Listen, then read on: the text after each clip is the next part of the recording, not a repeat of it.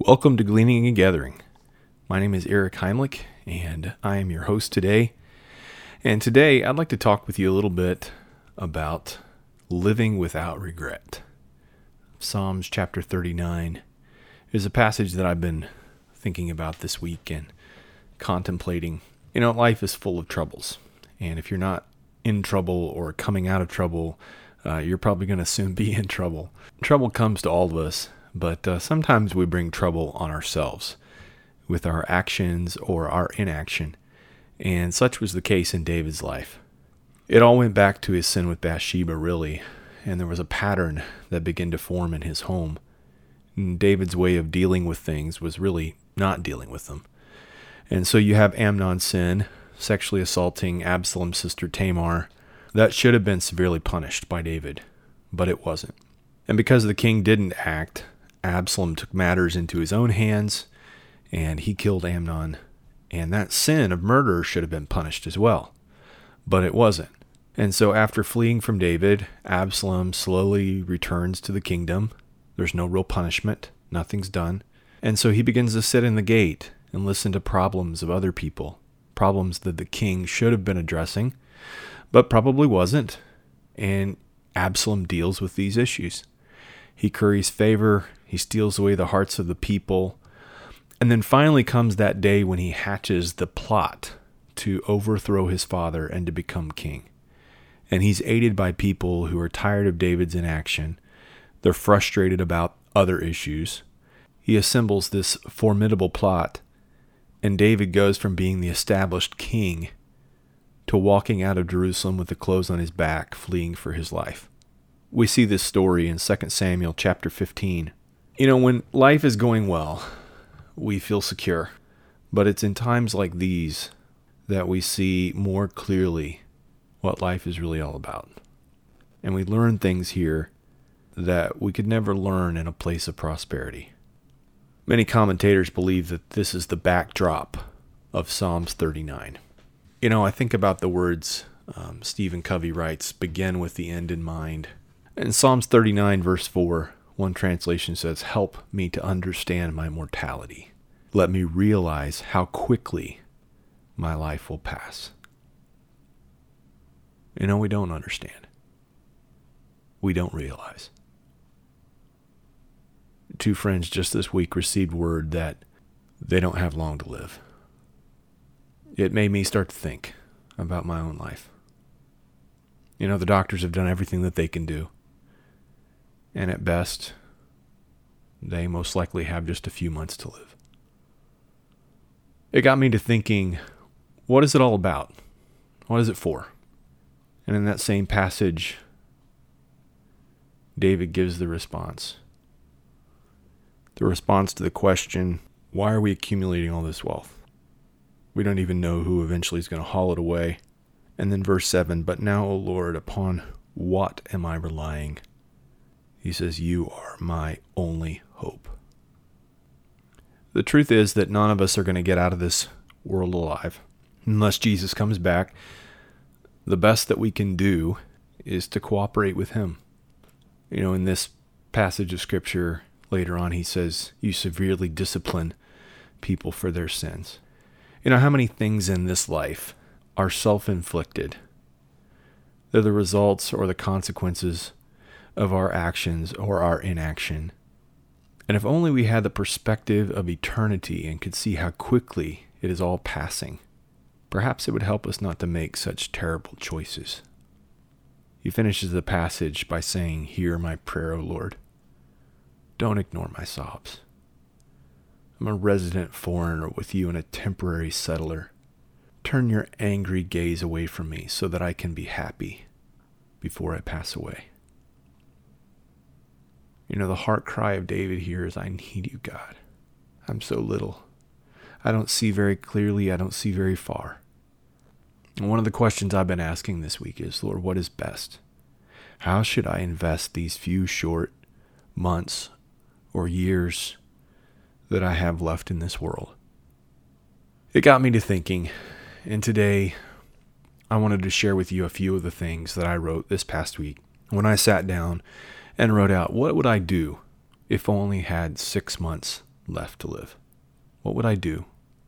And what would I stop doing? You know, it's a sobering thought, and it's probably not a thought you may want to think. I don't know. But I think it's a helpful exercise to sit down and realize that, as verse 5 says, Thou hast made my days as a handbreadth, and my age is as nothing before me.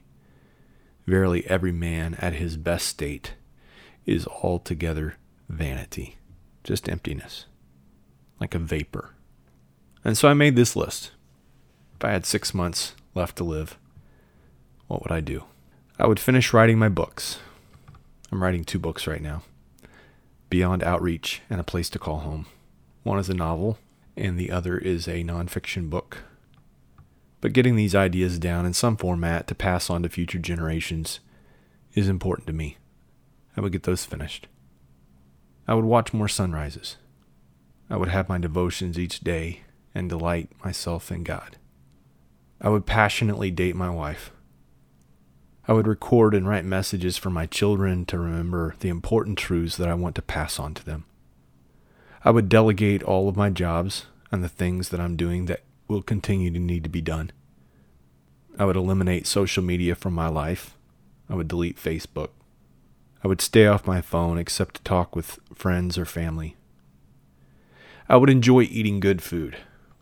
I would throw parties for my friends, and I would talk long into the night and squeeze every gathering for every life giving moment that I could find.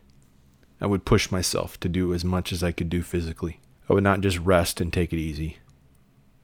I would have long talks with Rochelle and each of my children. I would listen to beautiful music I would waste, quote unquote, whole days walking, riding bikes, canoeing, kayaking. I would look for things to be thankful for and call them out. I would smile at everyone I met. I would focus my time on my local community of faith and my family, staying here at Victory Acres. I would make sure that all of my affairs were in order financially and review my wishes with my executor. I would plan my funeral and celebration of life to include all the things that are important to me. I would take time for prayer and for soul searching. I would say my goodbyes to my loved ones, and I would die in peace, committing my soul to my faithful Father. You know, I don't know how much time I have left. But whether it's 45 years or whether it's six months, I realized as I wrote this list that these are some of the things that I should be doing anyway.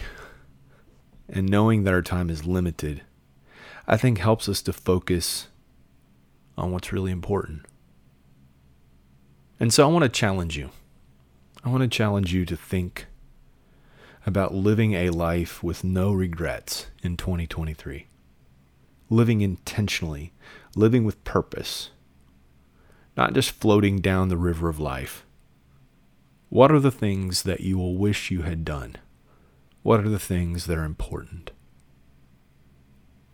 I challenge you to put the big rocks in first. You're probably familiar with the concept and the illustration, but a few years ago I heard it for the first time and it made an impact on me. A man talking to a group of high powered executives about time management brought out a wide mouthed mason jar, set it on the table in front of him, put some large stones in it, and asked, Is the jar full?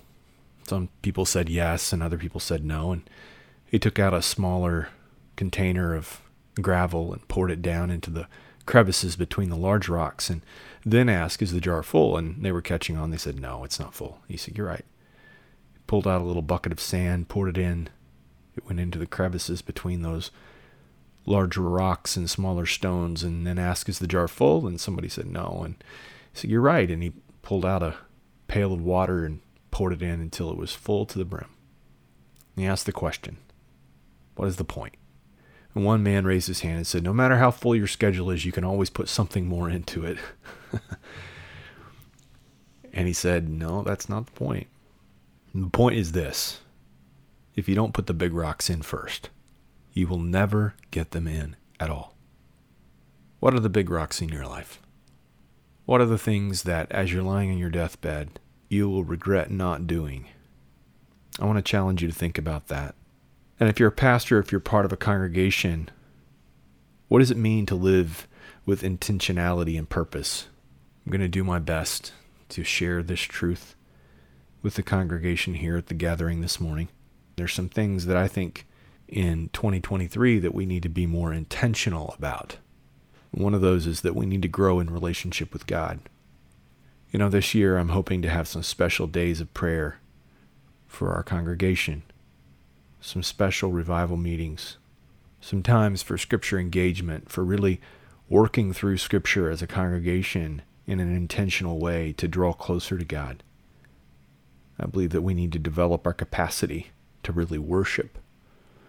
It's something that's been on my heart. You know, many times we can just kind of go through the motions. We've got three songs and we've sung them and now we worshiped, but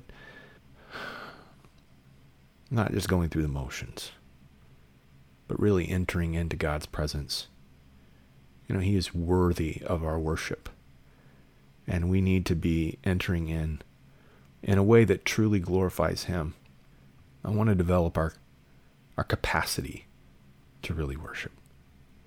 As a congregation, we need to grow in relationship with each other. And we're going to talk about some of the ways and things that uh, I believe are important in, in helping us do that. And then we need to call out and develop the gifts within the body. You know, taking time to think about what needs to be done and who best to do it means that we really start by valuing the people that God has placed us in relationship with. And I believe that there's a there's a gold mine right under our noses here in each and every person that God has put gifts in, and, and those need to be developed. And then I believe we need to identify and invest in key opportunities. And part of that is saying a holy no. You know, saying the holy no so that we can truly say a complete yes to what God is leading us to do. And so, what are the things that we need to say no to so that we can say a more complete yes to what God is leading us into you know, none of us know exactly what 2023 will hold. But I believe that we're heading into a time of great social upheaval. I believe that we're heading into a time where there's going to be need, probably need like we've never seen it before. And so it's on my heart to not just build a higher fence, but build a longer table. How can we prepare for the storm that's on the horizon? And I don't say that in a pessimistic or doom and gloom kind of way. I believe there's great hope. And I believe that God's people are going to shine brighter and brighter until the perfect day. I, I believe that there's, uh, there's hope in the gospel. And that when Jesus said it is finished, it really was. The war has already been won. The battle's not over, but the war has already been won. And so living with intentionality, living with purpose, means that we are pushing forward in faith, not in fear, not stockpiling food for the doomsday scenario, but building a longer table, finding ways that we can make room for the people that God is sending us and will send to us. Just this past week, we welcomed another family here at the farm. And yesterday I spent several hours working on a Wood-Mizer job together with a young man that's going to turn 34 this week. I met him when he was first eight years old in inner city Indianapolis. And now he's married with two children, and they're here walking the road with us at Victory Acres. Without going into all the details of their story, which is theirs to tell. I'll just say that God is teaching me a lot of lessons. And as I'm endeavoring to walk the road with them and love them and speak the truth in love, there are some things that I'm learning about myself. And I'm asking God to help me to understand my mortality, to help me realize how quickly my life will pass.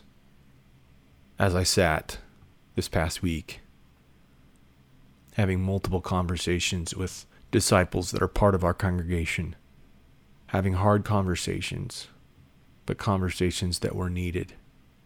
I realize that a large part of the work that God has given me to do is shepherding the hearts of these people that He's given me to walk with. And there's times when doing that makes people angry. I'm not talking about being belligerent or pugnacious. I'm I'm talking about loving them enough to not just tell them what they want to hear and tickle their fancy, but to call out things that need to be seen. Doing that from a heart of love that's taken a lot of time to pray about it before you actually say what you are going to say. One of the situations this past week, I woke up at 3:30 in the morning thinking about burden for walking the floor and praying and seeking God for it. And it made the conversation that I had over lunch that day, I believe, turn out a whole lot differently than it would have if Eric had just gone in like a bull in the china shop and slammed things down and set things to quote unquote right. My tone would have been completely different. But it was a conversation that had to happen but it needed to happen in the right way. And so I'm asking God to help me. You know, the first part of this this passage starts out with I decided I will watch what I say and I'll make sure that I don't sin with my tongue. And I held back the urge to speak, and my frustration grew, my anxiety intensified. I've been there. I feel like I'm going to bust. I just got to say something. You can just imagine what David felt like as he's walking up that road with Shimei throwing dust at him and hurling insults. He wanted to defend himself. He wanted to say something. And yet, when he did finally speak, it's not to Shimei, it's to God. O Lord. Help me to understand my mortality, the brevity of life, and let me realize how quickly my life will pass. All those insults, all those things that other people will say about me really don't even matter. And I don't even need to take the time or the energy to respond to all the comments on Facebook or all the things that people are hurling at me in text form or in gossip form or in other form. I, I don't need to go there. My life is too short to respond to all of that. Instead, what I need to do is keep my eye on the ball. I don't know where you're at with this today, but I just want to encourage you to live a life with no regrets, to live a life invested in the work of God and in the people that He's given you to serve in the place where you are, right here and right now. This is the only life you have. So live it. For gleaning and gathering, God bless.